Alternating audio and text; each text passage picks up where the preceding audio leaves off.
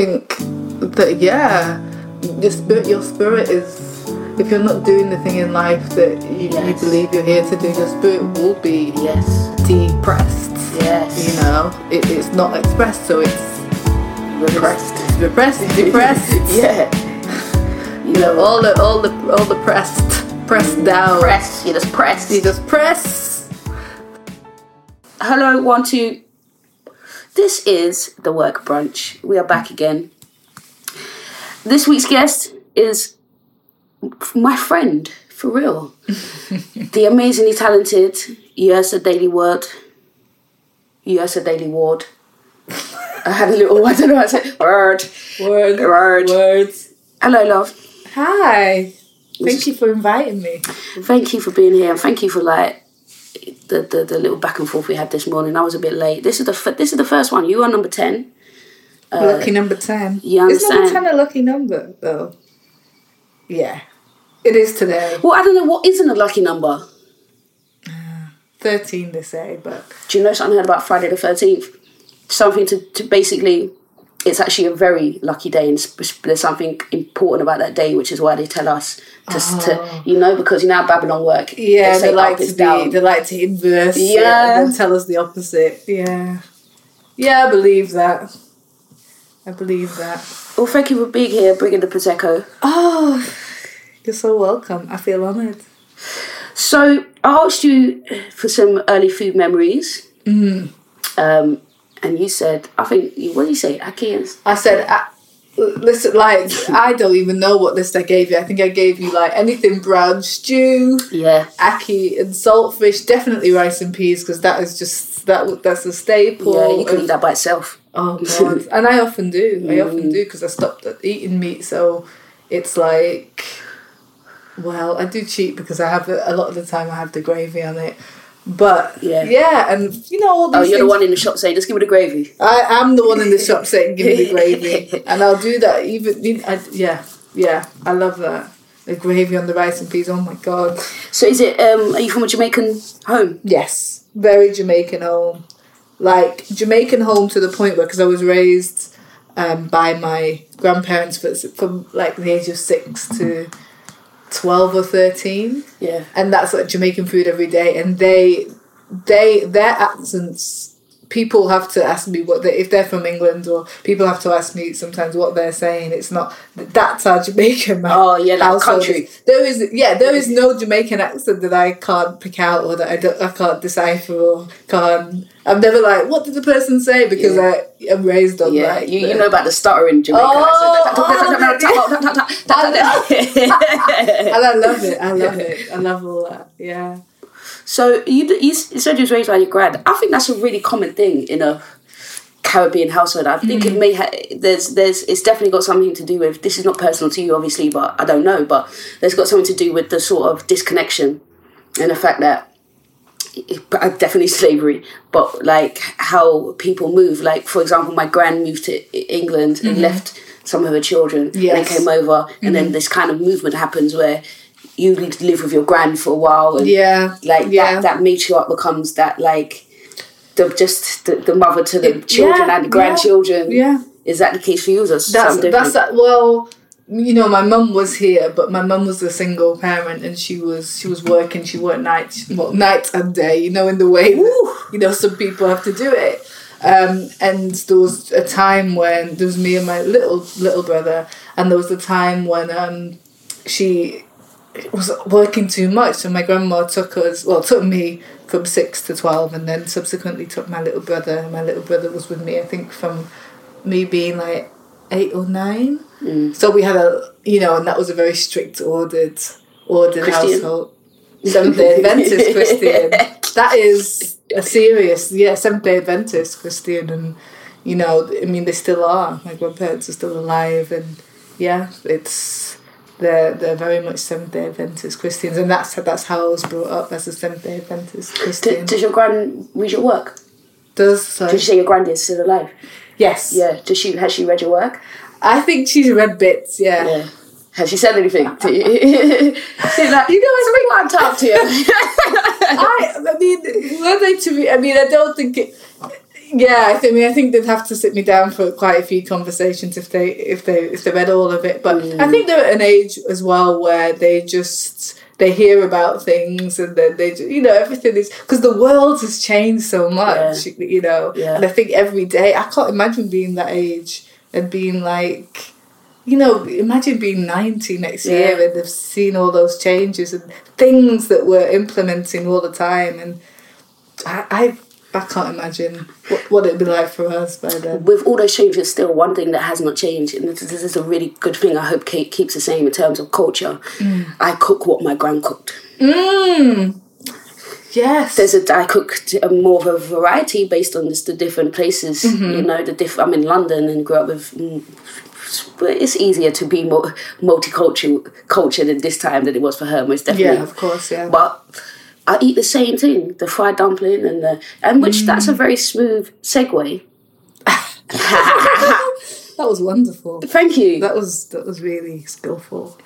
Fried dumpling? Yes. You mentioned? Yes. Do you have a fried dumpling story? You know what? I don't know if I can be revealing my fried dumpling story. For a long time I didn't know. Says Yrsa, who wrote Bone. Yes, but you know what, actually, I say a lot in my writing, but in person I hardly say anything. Like, I am worried about this podcast because I'm like, what are you going to ask me? What am I going to have to reveal, That's what I was thinking on the way. Well, the question is, what don't you want to reveal? That is the question, isn't it? Well, I won't know till we get there. But, okay. So, I moved to Manchester when I was about... 1920. From where? From Chorley, which is like the hell is Chorley? tiny village, which is where I was raised, in the northwest of England, Lancashire, like heavy Lancashire, like everyone talks like that. And one of the things I used to cook a lot when I was just having breakfast all by myself to give me that feeling of that old feeling of being at my grandma's or being at my mum's was fried dumpling, and because it's so easy. Yeah. Well, the kneading is not... I'm not so good at that. Me neither. I just make my own shapes. I'm so glad you said that, because ours have like... Yeah, because you're supposed to like... Then it's not a smooth shape. No, because the way you're supposed to roll it and like get your thumb in the middle, aren't you? And I can't do got time for that. That's long. It's going to get eaten. No, I just make heart shapes and like cylinders and stuff. It still tastes the same. So what happened? You moved? I moved and I was cooking that... Let's just say, because I'm going to be very vague here, there was a person at that time in my life who liked fried dumplings. So I wasn't that good at doing. Was she cooking naked? I was not. Oh, okay. Oh my goodness! Go ahead. Anyway, to impress them, which is something that I like to do. I made all this batch of fried. I called my grandma, how do you make them? And then. Just made an array, and they thought I was like this amazing cook. This was before I was cooking a lot. I cook a lot now, and they were so impressed. Yeah. And so that was my first foray, and then it moved into like cornmeal porridge and all those things. But that was the first time I felt, I've made something Jamaican. And you wanted to call your gran. Well, I called her before because I didn't know how to make the thing. Yeah, I've done that a few times. Gran, how you do that? I have to put on loudspeaker. Exactly, but they just talk you through it, and it's amazing because there's no one that I've met that can cook like my grandma. That's the thing, isn't it? I don't think I've experienced that, and as well, a lot of you go to a Jamaican shop, they're not cooking. It's kind of the standard stuff they're doing, curry goat. They're doing the 4 or 5 main dishes, but growing up for me, my grandma's doing like salt mackerel and banana. Hard food and there are a few Jamaican West Indian places here that I really like still but then there are a few that are just so, but there are some that I always go to, like Ochi. I love Ochi. Where's that? Shepherd's Bush. That's in West London. Well, there's one in Tottenham that I like as well. I don't even know if it's still open. You also mentioned Aki. Oh, but not the saltfish. Yeah, because I grew up on ackee and saltfish, and I didn't like it. It's only in my adult life that I started to like ackee, but I'd take it on its own. Actually, we serve callaloo as well, ackee saltfish and callaloo. But I've had it on its own. I like it with the saltfish, but I do tend to just say ackee. I don't know why. Akee's delicious. Akee's so good. Basically, what we're eating today, yeah. What? We got the fried dumpling. Oh, without the smooth shape. Ah, that's all right. Ackee and spinach. Nice. Fried plantain. My green. Oh, I'm so excited. Oh, plantain, of course. We didn't talk about that. Talk about plantain. I love plantain. How have you cut it? How do you cut your plantain? Oh, this is controversy. Like, city. I've cut it the Jamaican way. Yes! Yeah, I've cut it the Jamaican way. The long... I love it because you know I don't cut it that way. I need to... there's much that I need to learn about, like... Because it's like sliced like that, isn't it? Like diagonal. The long diagonals. Yes, not yes. The... half and then... Yeah. So like one fried plantain give you like 4 pieces. I love it. As so opposed excited. To the this. This one, I find that, like, in terms of cooking it, I'm going to have to be, like, 30 seconds and all they're all burnt. Yeah, you're right. That's why they do it, isn't it? Oh, that makes me happy. Are you ready to eat, my lover? Of course. Me too. All right, well, since food is the staff of life, yes, let us eat. I'm going to dish this thing out. Okay.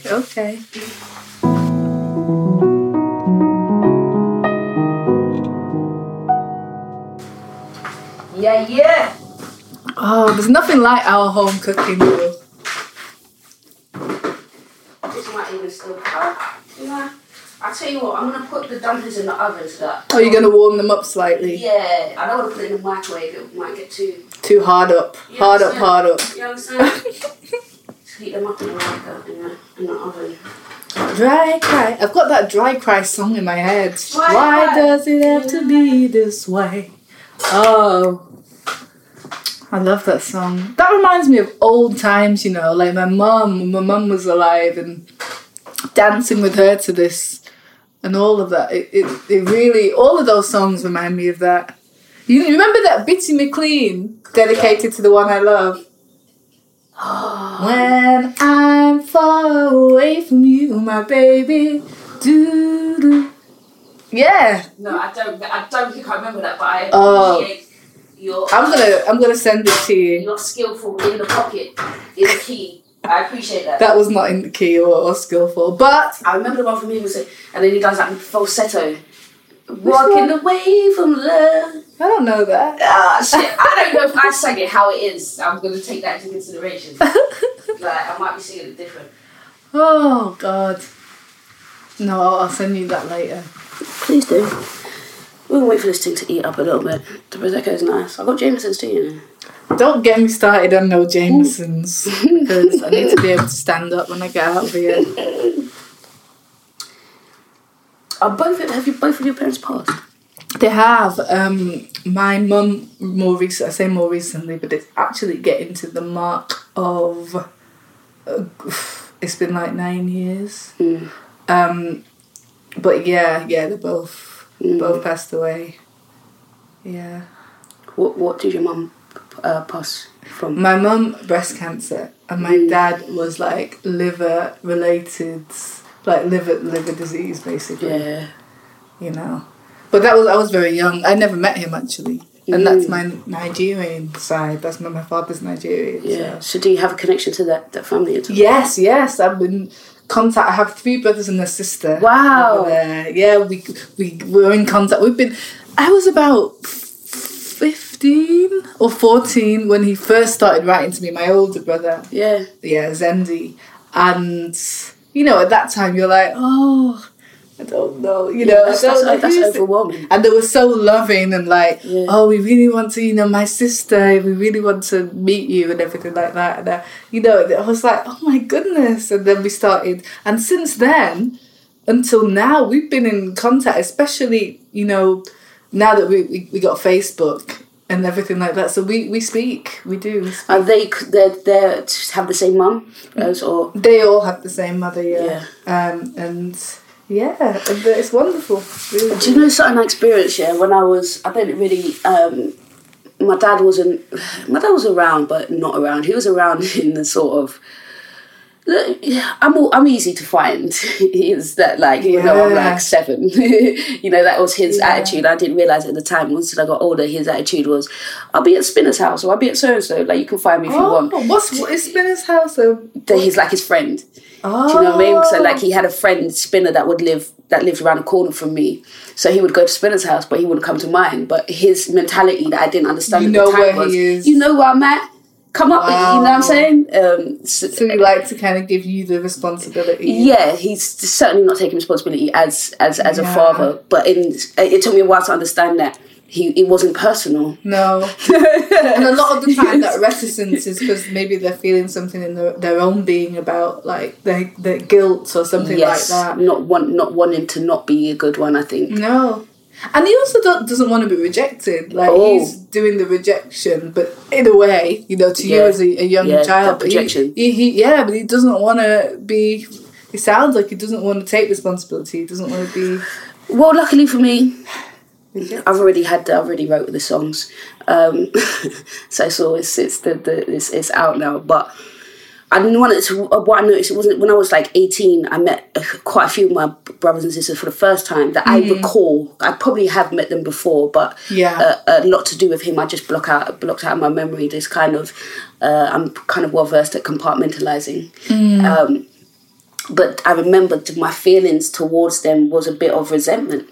But is it because they got to spend more time with him? Some of them did. Some of them didn't. Oh. It was some was. You know, would have a dad relationship as in dad, and I was on someone like me who would struggle to say dad because it'd be like, I'm not sure if I want even to call you that. I was just wondering if that was something you experienced, or was it that never... Well, because I never met him and you know, I remember I was going to write this letter to him when I was 8, which is actually when he passed, and I had all this letter ready. And when I was ready to send it out, my mum gave me the news. So that never happened. That's interesting. You never got to send him the letter. I never got to send him the letter. And you became a writer. That is interesting. I never thought that. Maybe that's why I feel like I have to express and quickly, you know, which is why, like, when you independently self-publish as well, I quite like that idea of getting it straight out to the people who, you know, who are interested and want it without too many things in the way. Traditional publishing is great as well. And I think I'm definitely going to do both. But there's something about just you and then it's out there. And then there's nothing, there's no middleman, there's nothing in the middle. You're just getting, you know, and that's how you connect with people.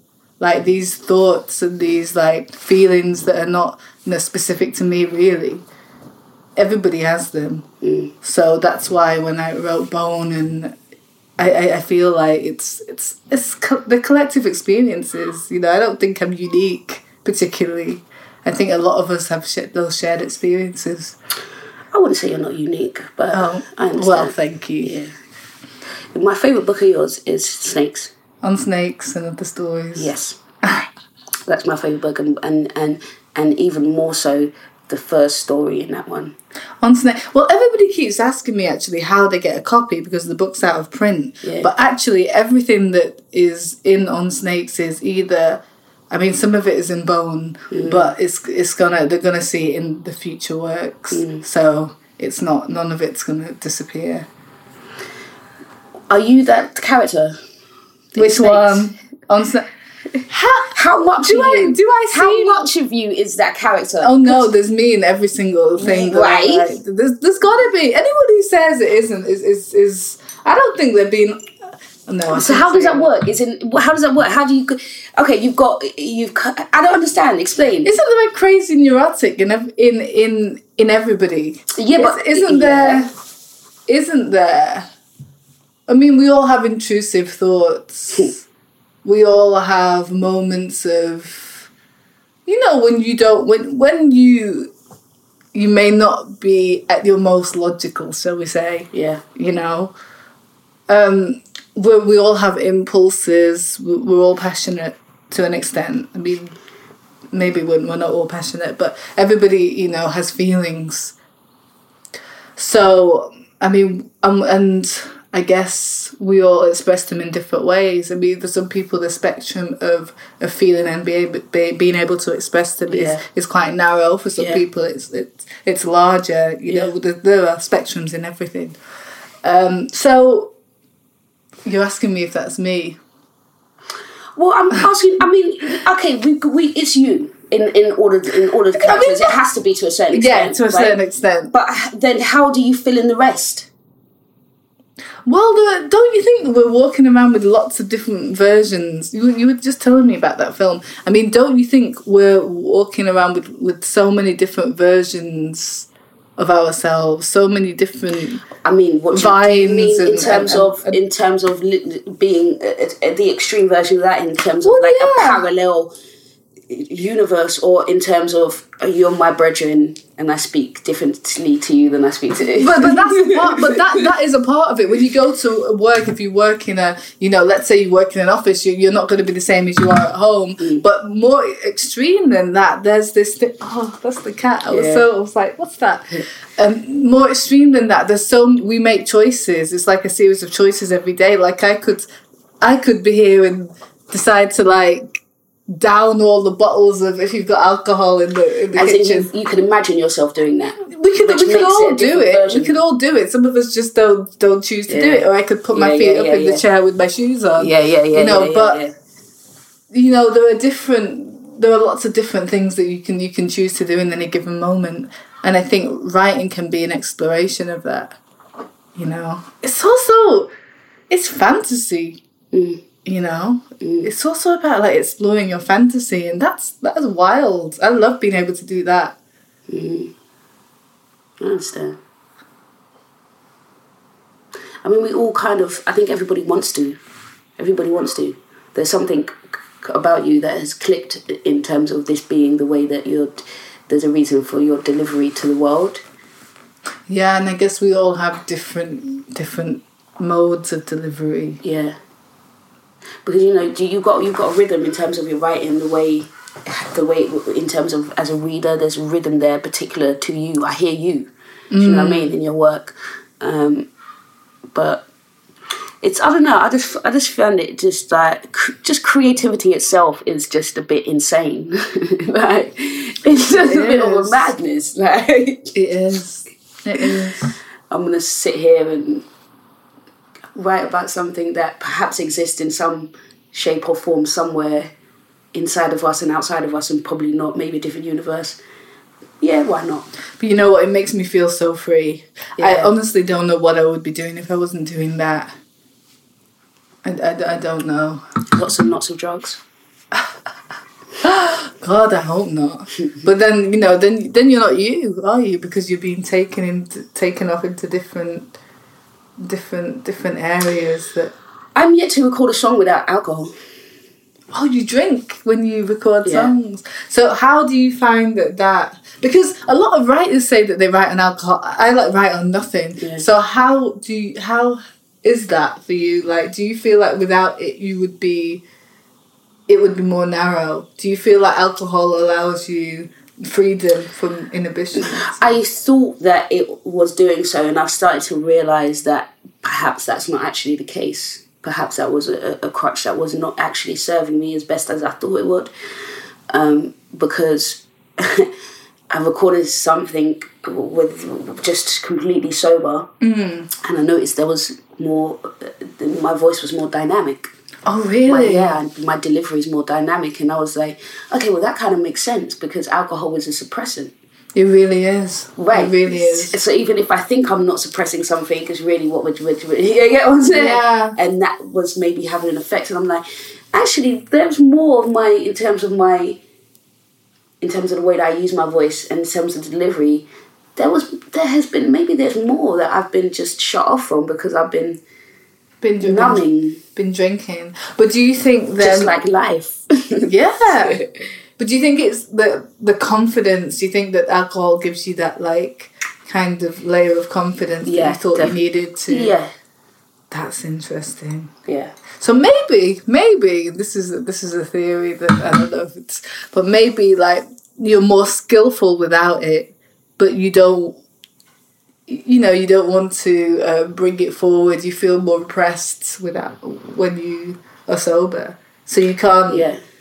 That's so interesting. So which one is better? Like the... Which one's... What do you find? Which do I prefer? In terms of which do you or what's the product? Both. Right now, I would prefer to have a drink in my hand if I'm in the studio. Mm-hmm. But I want to step away from what has been my comfort zone. Yeah.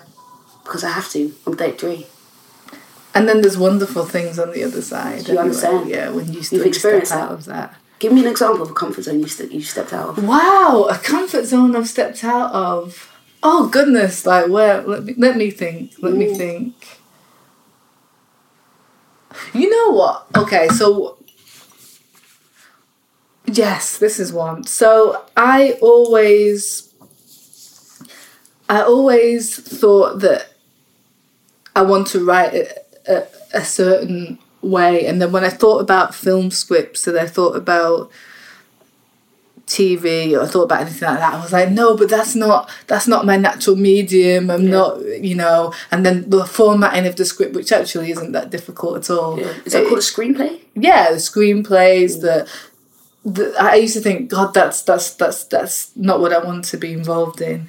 And one day I sat down. I get sent scripts all the time, obviously through acting, and over the years, I know how a script should look, and I thought, oh no, it's going to be that I have to write exterior camera shots and all of this stuff. And I actually made myself do it not long ago, just to see. And you just have to challenge yourself, because everything... What happened with it? It was fine. Yeah. Everything, it was second nature, because I had that intel. I just didn't know I had it, and I wasn't allowing. Yeah. I wasn't allowing myself. It was already within you. It was, but I was telling myself it was too hard. Yeah. I'm a narrative writer, and I've got to the point where I feel comfortable. Right. Leave me alone. Right. And it's not the case at all. I had that recently as well. With what? I did a voiceover for the first time the other day, and I didn't. For some reason, I'd always imagined. I kind of was like, I'm into that. But I haven't really done anything about it, and then it just kind of came. It literally just popped into my email, and so I've gone to the. I know you know about voiceovers, like in films, you know what I'm saying, and other stuff probably as well. But so I've gone into the studio to record, and there's like I don't know the script, and it's the first time I'm seeing the visual, and hearing the music, and I'm there. And I remember standing there, and they were like, they ain't good. This is advertising. This is just quick money. This is fast money. It's quick business turnover. Mm-hmm. And so they're literally like, right, so can you blah, blah, blah, we need you to do the script. We do need you to keep in sync with the visual, though, in terms of, you know, what you're saying and matching. And, right, let's go. Oh, wow. You know what I'm saying? And then how was that for you? Were you like... I came out of there thinking, I did not know I had another arm. Oh, wow. I only thought I had two this whole time. Can you imagine? So you just tapped into it, and it was there, and it was all... Like you're saying, the thing, it was already there. But just think about the things that we don't know that we can do that are just like waiting there. Exactly. It's so interesting learning about. We always talk about learning other people, but there's so much of yourself that is just a mystery a lot of the time. And like, I don't think you can learn other people without learning yourself. How you even? That's true. And sometimes there's so much more to learn of yourself, and you're focused like outwards. You're not. But I kind of think, is that a cultural thing? I think in the Western world, we're kind of like taught to stay as far away from ourselves as we can. In some respects, yeah. The introspection, I guess, this part of the world is, I don't know. We kind of exploit ourselves. We use like social media, and you know, I'm on social media a lot, so you kind of you get to be all about yourself in a way that is really light and shallow. Yeah. you know, whether it's like physical, you know, your physical self, or even if it's a product. So there's a lot you have to do. I know that as someone on social media, there's a lot. Social media is tiring, so there's a lot that you have to do behind the scenes to nourish yourself. You need good friends. You need to be out in nature. You need to be learning stuff about yourself. You need that conversations with yourself. How does one converse with themselves? Well, I think it's different for different people. You know, I like meditation, and I'm like a heavy dreamer. Mm. Like my dream space is like, oh God, I could go to bed. Epic movies. I go to bed. I feel like I've watched a film. I wake up in the morning like, oh, you know, and you know, you wake up, you know, like in a good film, you'll either come away from the film like upset or like, you know, that sometimes happens when in the morning. It's not always good. Sometimes it's a bit much, but I think that I really like that. I think it's a gift, and that's the best time for writing, I find, as well. In the morning? The first thing in the morning. Yeah. Fresh out of dreaming, yeah. That lucid. Get straight to it. Yeah. If you can. Yeah. Especially if you wake up and it's still dark, it's still early. Yeah. You know. I feel like I'm most inspired in like them kind of 5-6 a.m. time. Yes, me too. Yeah. Which is as well in the studio when you started at night recording and you get to that kind of time, there's that extra kick that comes in around. But how does that work? Because I've never actually hung out in the studio. I think when I was a lot younger, it's boring.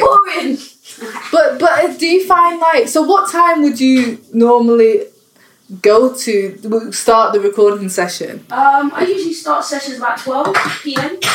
So then when do you finish? When we feel like, when the engineer's eyes stop working. Oh wow! Generally. So you go for like when 12 hours? When the engineer's eyes and ears stop working. Yeah. He or she, I should say, wouldn't kind of be like, yeah, it's not, I can't really see anymore. Or when it's just, when we're not moving, we're no longer that inspired. Sometimes that might be one song for the whole session. Sometimes there's a track and I kind of got to the point where I'm like, if we're working too hard for a song, it's not meant to be, something right. Mm. So if we want to go back to the beginning, start again, this is editing, I'm sure you know that. Ugh. We're either going to start back to the beginning and see go back to the magic. Because there was something that sparked us to be like, there's something here. Try and go back to that point, and if not, start something else. The inspiration's gone, it weren't his, we couldn't hold it. I understand, God. So, they typically be you, and then how many people? Small. Me, myself, and the engineer, pretty much. Engineer usually doubles up as the producer as well. Mm-hmm. So, we just write a track together. And then you've got the backing, like... I just come up with something. Okay. How it starts. I come up with this tempo. I'm probably on the way to the studio, I thought about it, and something's, and then this, I know it's this tempo, but it's this kind of vibe, it's give me this drums, they'll be like, find the right sound, they'll be like, nah, that ain't it, it's more this, it's more that. Yeah. And then once something's there, they can pick up on, they join in too. Start, you know what I mean? Oh, wow. And then so they're typically like, how... Like you said, one day they give up when they're tired and stuff. But what is that like? 6 hours, 12 hours? Yeah. Less? Could be more. God. No, yeah, it's about start 12. Yeah, it's about 11, 12 hours average. Mm. We do a lot of talking though. We do a lot. I can imagine. Yeah, you do a lot of eat some food, have a conversation. Especially in the way that the things that I'm rapping about and writing about gets deep, right? Do you get drunk? Yeah, I can imagine. Yeah, I can imagine very open, like creative. But how open am I being if I'm drunk? No, but I don't think that's true, you see, because you can be very, you know, you can be very open when drunk. You can.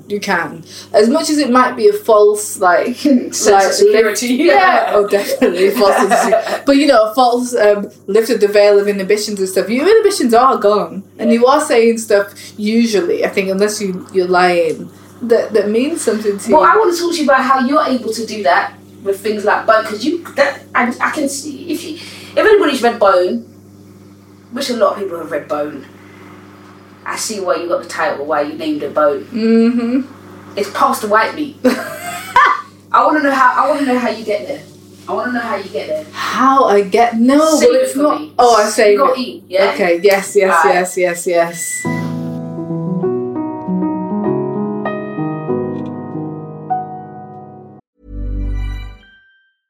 Want flexibility? Take yoga. Want flexibility with your health insurance? Check out United Healthcare Insurance Plans. Underwritten by Golden Rule Insurance Company, they offer flexible, budget-friendly medical, dental, and vision coverage that may be right for you. More at UH1.com.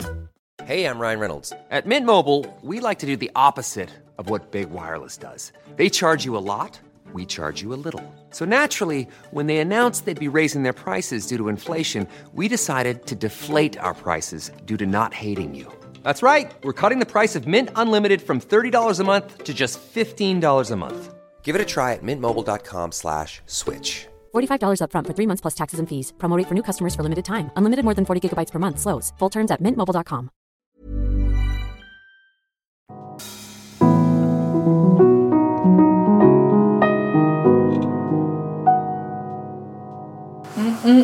Food is the start of life. That it is. We've got to nourish ourselves, as you know, to do our work. Tell me what fuels you to do the work that you do, other than fried dumplings. People fuel me. The idea that you can be communicating with a whole lot of people in just a few lines, or, like, as I said before, I believe, like, these experiences are shared. Yeah. And that fuels me.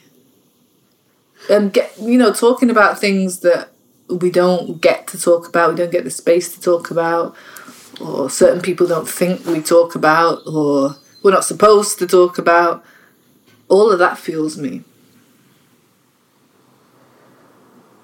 I think it's really important. I actually think that talking saves. Literally, we know it saves people's lives. Like, if they talk about stuff, so surely. Has writing and talking saved your life? Absolutely. Oh my God, I would be a completely different person without that outlet. I dread to think if I hadn't taken writing up again, because I believe it's always been there, but there was a long time when I wasn't writing. Mm. And it was probably the time when I felt the worst. So, yeah, I do think that. I think it's that depression. I mean, I'm wary of saying that, because I think depression can actually span longer than that. And I don't want to say that period of time was a depression. I think, you can be predisposed to that, and that can... Chemically. There's lots of other... There's layers of other stuff, I think, that can trigger something that's either already there or almost there. But I think that, your spirit is... If you're not doing the thing in life that you believe you're here to do, your spirit will be depressed. Yes. You know, it's not expressed, so it's... Repressed. It's repressed, depressed. Yeah. You know, all the pressed down. Press, you just press.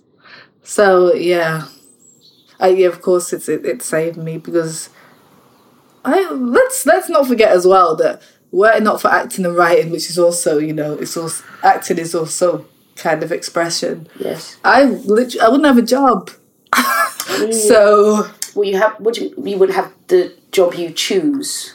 Well, who knows where I'd be that I may, you know, I may not have the job I choose, or, you know, because I've done lots of different jobs when, you know, trying to get by and stuff like that over the years. Lots. But yeah, I wouldn't be at my most vital. I've had a similar, even like, I noticed that, okay, my mood changes, it's not even daily, sometimes hourly. Really? And I definitely go through extreme highs and extreme lows. And I noticed that if I get into a low, I call it a loop, where it's like I'm just on loop and in a low, and I can't really pinpoint what like what's caused this, and it might last for a couple of days, and then I come up with an idea for the visual for a video, and I'm back. And that brings you back. I'm back. So art brings you back. I'm back. And sometimes I wonder if it's the movement of that energy through me is causing the low. Yeah, I understand. So it's like a rumble in the, just like the precursor. Do you understand? Yeah, I do understand.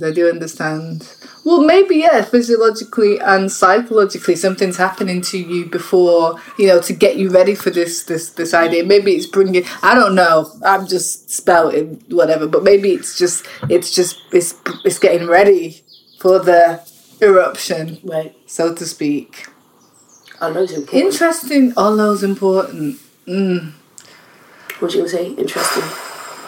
No, I was just saying interesting that it needs to come down to go up. Yeah, that is, isn't it?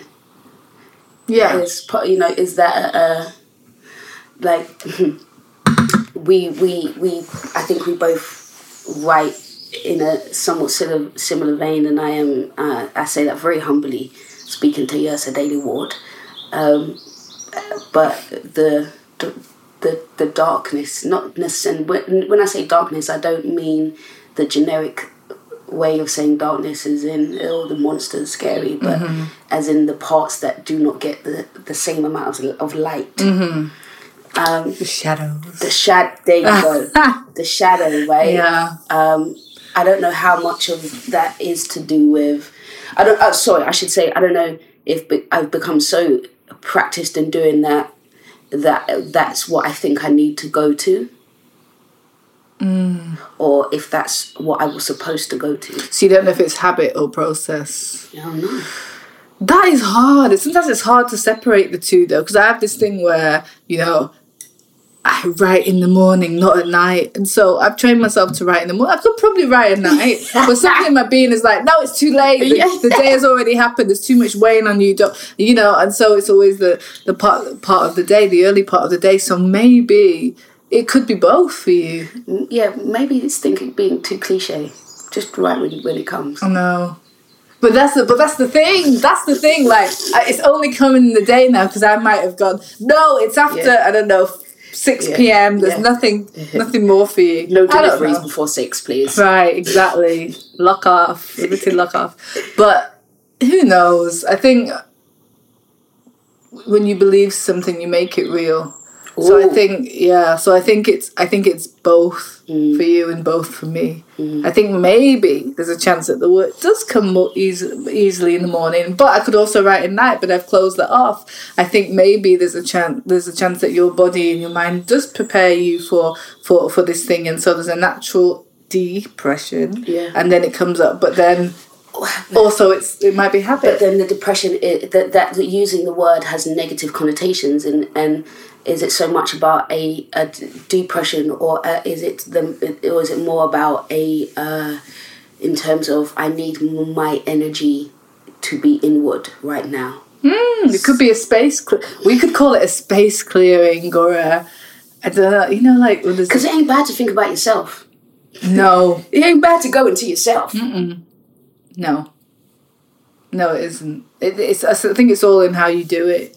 I mean, if you're completely self-focused all the time, not so great. Mm-hmm. But to assess. Talk to my ex. You talk to my ex. Which one, though? Are we going to talk about dating? No, we're not. Well, as a writer... Oh. What's it like to date a writer? Yeah, sir. I don't know. I've never dated one. No, honestly, I have. No, wait a minute. Let me think. No, that's not true. I've dated people who write poetry. Yeah. I'm really like scanning now to make sure I'm not so no one can say, "Oh, you didn't." No, I don't. I've never dated someone who writes books or who writes who's a journalist. Or who writes for TV or film, or I think I've dated one poet. Yeah. What's it like to date me? I don't know. Yeah. Never done it. Yeah. Don't know. You didn't date yourself? No. You don't take yourself on a date? I romance myself regularly. Oh, okay. On a regular basis. Yeah. You have to. Yeah, you have to. I want to know... I fear that you've already been asked this question in some form, but I am genuinely interested in your writing process. Yeah. Like, I want to know how this thing moves through you. You mean the actual process? Like, you get up, you... How these deep kind of feelings or realizations or whatever come to the surface. Yes. I wish that I could give you I feel like I'm going to give you a rubbish answer now, but some of them just come up in conversation. I might be talking to you and say something, go, "Oh my God, I'm going to use that line." And then I write the line on Twitter, or I put the line up on Instagram, or the first line of a poem, or it's the whole poem, you know. Sometimes it's like that. Sometimes it's one of those where you get up in the morning and I've been dreaming. I feel really like fecund and like just like full of, you know, this other energy from this other space, and I feel just really inspired and full and emotional and vulnerable. And then if I free write, which I think is a really valuable thing to do, free writing. I always tell people to do this in. I suggest it in the workshops that I run, and it's like you get up in the morning, if that's your time to write, and you just write you in a stream of consciousness, in a flow. You don't allow yourself to edit. You allow the mistakes. You just keep doing that, and you do it for 10 minutes. You could do it for 15 if you wanted to, and often you get stuff that will surprise you. Do you have a topic to start with? No. You can't even think of that. You just put the pen on the paper and let your hand move. And then after, you know, it might start off being... That's a freedom. That is free writing. That is, you know, it's amazing what you find. You might find when you're starting, you know, the first few lines might be gibberish, or maybe it is all gibberish, but what it does... It won't continue to be that. What it does is it clears out that space. You're free of judgment. You're free of... You don't stop yourself. So you're allowing these thoughts to come through consciously and unconsciously.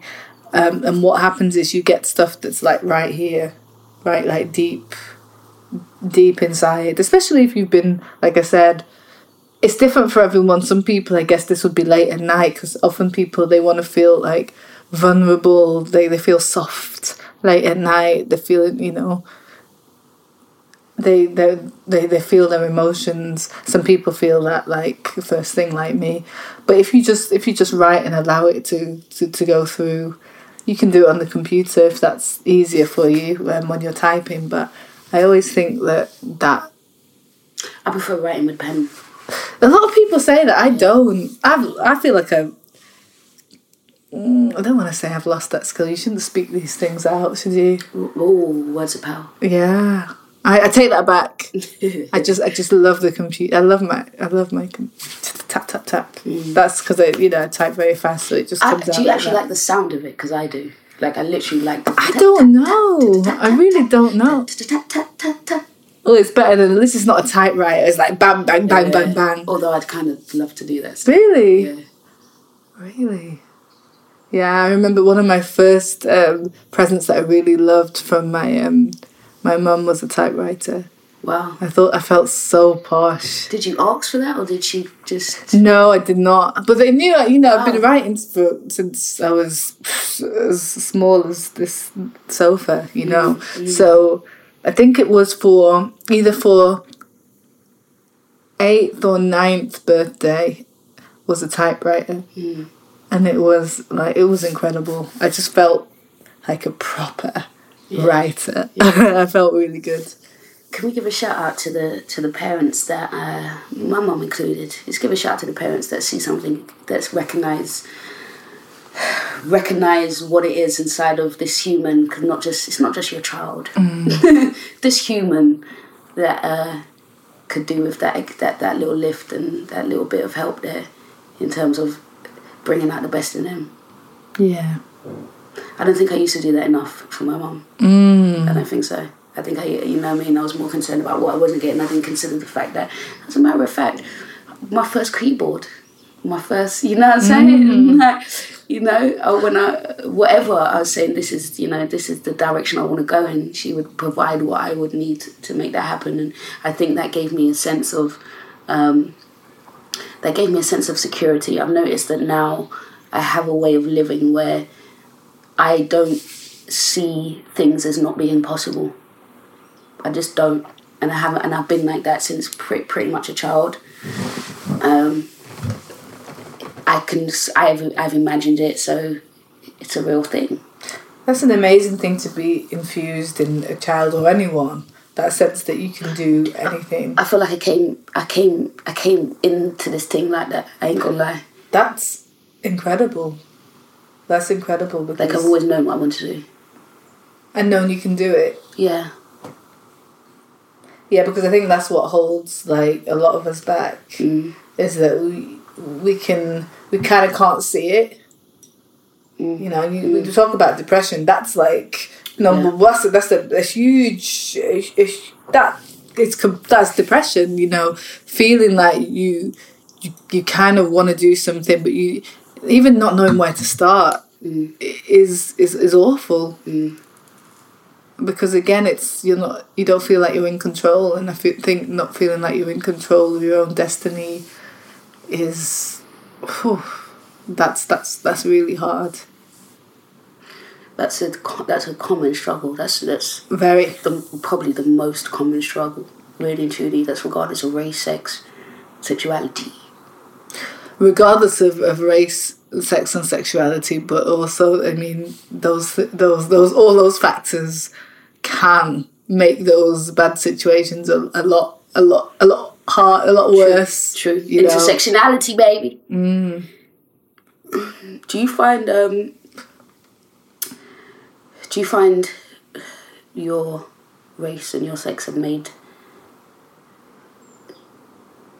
things more difficult for you? Because I would call you a successful writer, and I call you successful because you write and you write well, but you also are able to put your work out and be able to make a living.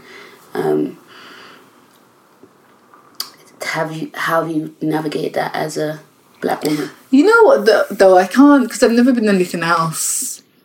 You know, so I can't, as much as, okay, if we look at it on paper, you know, of course, if you are black, a woman, if you represent any kind of group of people that has been marginalised or has been seen as lower or hasn't had the same opportunities, you know, on paper, and if you look on numbers, of course it's more difficult. It is. It just is. You know, in breaking out into the mainstream is more difficult.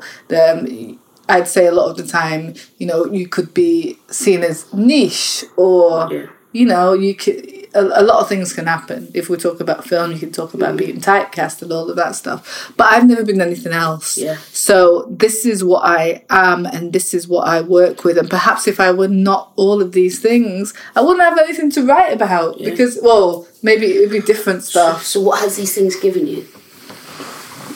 Power. Power.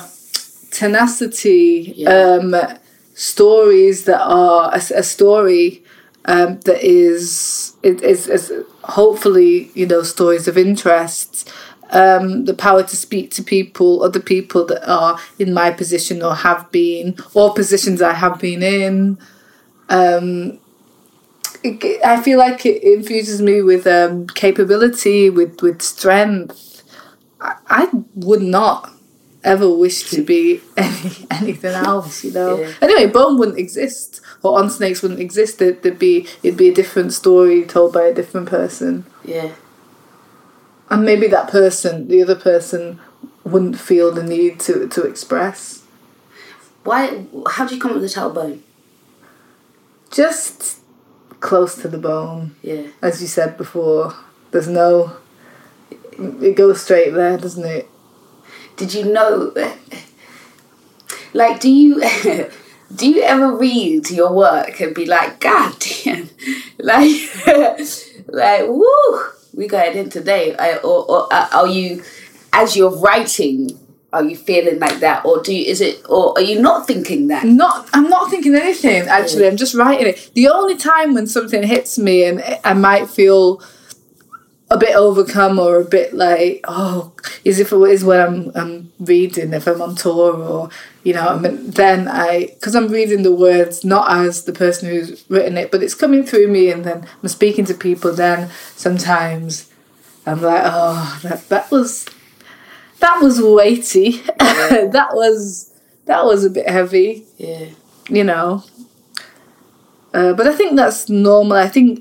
Sometimes you should be caught off guard like that, because if I was completely in it the whole time and going, this is a deep, like as I'm writing it, I don't know that maybe I wouldn't write it. Yeah. You know, maybe I'd be frightened, or you know, I definitely am kind of divorced from it when I'm doing it. I'm just allowing it to come through, and then when you're telling people about the work and they're looking at you or you're reading it, then you're like, telling you quite a lot about my life, you know.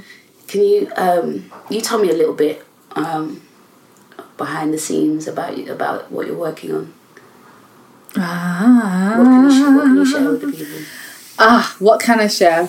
I am working on a set of new works, mm-hmm. which will be very different to what has been seen before from me. Yeah. I have some works coming up in collaboration with the wonderful Naira Wahid as well. Bam. And there are lots of things, but you will have to stay tuned because there's a lot of stuff. I don't want to be listed it all for you, but there's a lot of stuff coming. Mm-hmm. It's going to be a good year. Mm. I'm really excited. I'm really, really excited. I'm in a space where I feel really... inspired, and I can't wait to have more contact with the people who read the work as well, and because it's for them, you know, we do this for them, so to share it. To be honest, the part I struggle with the most is if I've been holding on to something for too long, like this third album. It's, but you know. Like doing it independently is, you know, like self-publishing. Yes. It takes longer. It does. It can take twice as long to get it actually, you know, finished. The amount of people that you need to deal with, you know, one thing could be held up because you're waiting just for one email from one person that will direct 5 other people to continue what they're doing. You know, it can take a while, and the fact that I can't give it to people. Is that frustrating you? Yeah. That has frustrated me. And how are you feeling now? I had got to the point where I had to realise that the most important thing that's happening here is that I was supposed to give it to people, because regardless of anything else, that's my main concern. So like, what stage? Be in a meeting, and I don't know what you lot are talking about. I'm trying to get the thing out, you know what I'm saying? So what has made me realise is that this is not meant to be held on to. Don't stagnate it. Mm. Don't stagnate it. Even if that means put it out, even if that means just drop the song. Yeah. Only on SoundCloud, just upload it, which is something I love about the younger generation to us. Yeah. What the internet has enabled them to do and how amazing. They share. Do you know what I'm saying? Yeah. How they, you know, I'm coming from the old school way of doing things, like 2007, 2008 when I signed my deal. So I'm coming from the old structure of releasing a creative project. And I love the fact that you're just like, I think I did it yesterday, it's up today. Have it. Yeah. Because you're holding on to it for what happened. Nothing happens to it there. There's something really special about doing that. Yeah. And it's just it being like this is a straight portal to everybody else. And not having too much interference or not having to, you know, lots of people, you know, in boardrooms say yes to it. You're just putting it out there. Right. And it's not only, it's a risk, it's a beautiful, like, risk. Oh, come on, have the risk. What, you're not living if you ain't doing this. Come on, man. And with art, you know, art is a community, is community-based, you know. So it's always, over the years, it's always been about the public. It's only, I guess, in more recent years that it became a business, you know, when you got Hollywood and you got the record companies and you got publishing companies, you know, there's a lot more steps. Yeah. You know. Can I ask you some advice? How does I see the response to your work you know, online and things like that. And I've had that feeling as well myself from reading your work. How does one find their voice? Well, it's generally already there. Yeah. If you feel that you don't have one, it's that there's stuff in the way. There's stuff crowding it. It hasn't been encouraged. It hasn't been nurtured. And I know I mentioned it before, but the free writing, the just writing stuff out. Also, if you're talking about your day, you'll soon start to see a thread. If writing is what you're interested in, you'll soon start to connect with your style, with your like timbre, you know, the feel, and the texture, you know, your core, the stuff that you want to talk about, the things that if you very simply like look at what makes you react emotionally, you know, what makes you happy, what makes you angry, what kind of things when you watch them on the TV give you a reaction. Those are things close to your core. You know, your body won't lie to you, you know, you got to trust it. So there'll be some correlation in all of that. Talking to people helps. When you talk to people, things come up. That's why therapy is so useful, because you often the therapist doesn't say much to you. You hear yourself. You hear yourself. You hear yourself. So those are all exercises in finding your voice. Meditation, things like that. I think meditation is brilliant because you can hear things often but quite clearly in meditation. Dreams. You know, there are so many different entries into yourself. Yeah. You know, you just have to listen. You just have to be available. You just have to be open. I like that. You have to be available to yourself. I really like that. I really like that. We spend a lot of time being available to other people. Yeah. I like that. Or amenable, you know, trying to kind of... Yeah, you know... And, you know, it's not always real. Sometimes you're forcing yourself into spaces you don't want to be part of, and that's another thing that's going to repress you. That reminds me of something you wrote about, what's the one with spitting into... Oh, if you have to fold to fit in, it ain't right. Hey. Yeah. There's so many different things. There's so many ways of contorting to fit standards and people and ideas that are outdated or just not right for you, you know, or maybe they've never been right. Yeah. And I think that the true like liberation and when you listen to yourself and you tell your being, yes, you know, I'm listening to you, I think that you get rewarded for that. Yeah, you just kind of, something just crystallised in my blood when you said that just now. Yes, I'm listening to you. Oh. Yeah. Yo, yes, sir. Firstly, thank you for the Prosecco. You're welcome. Anytime.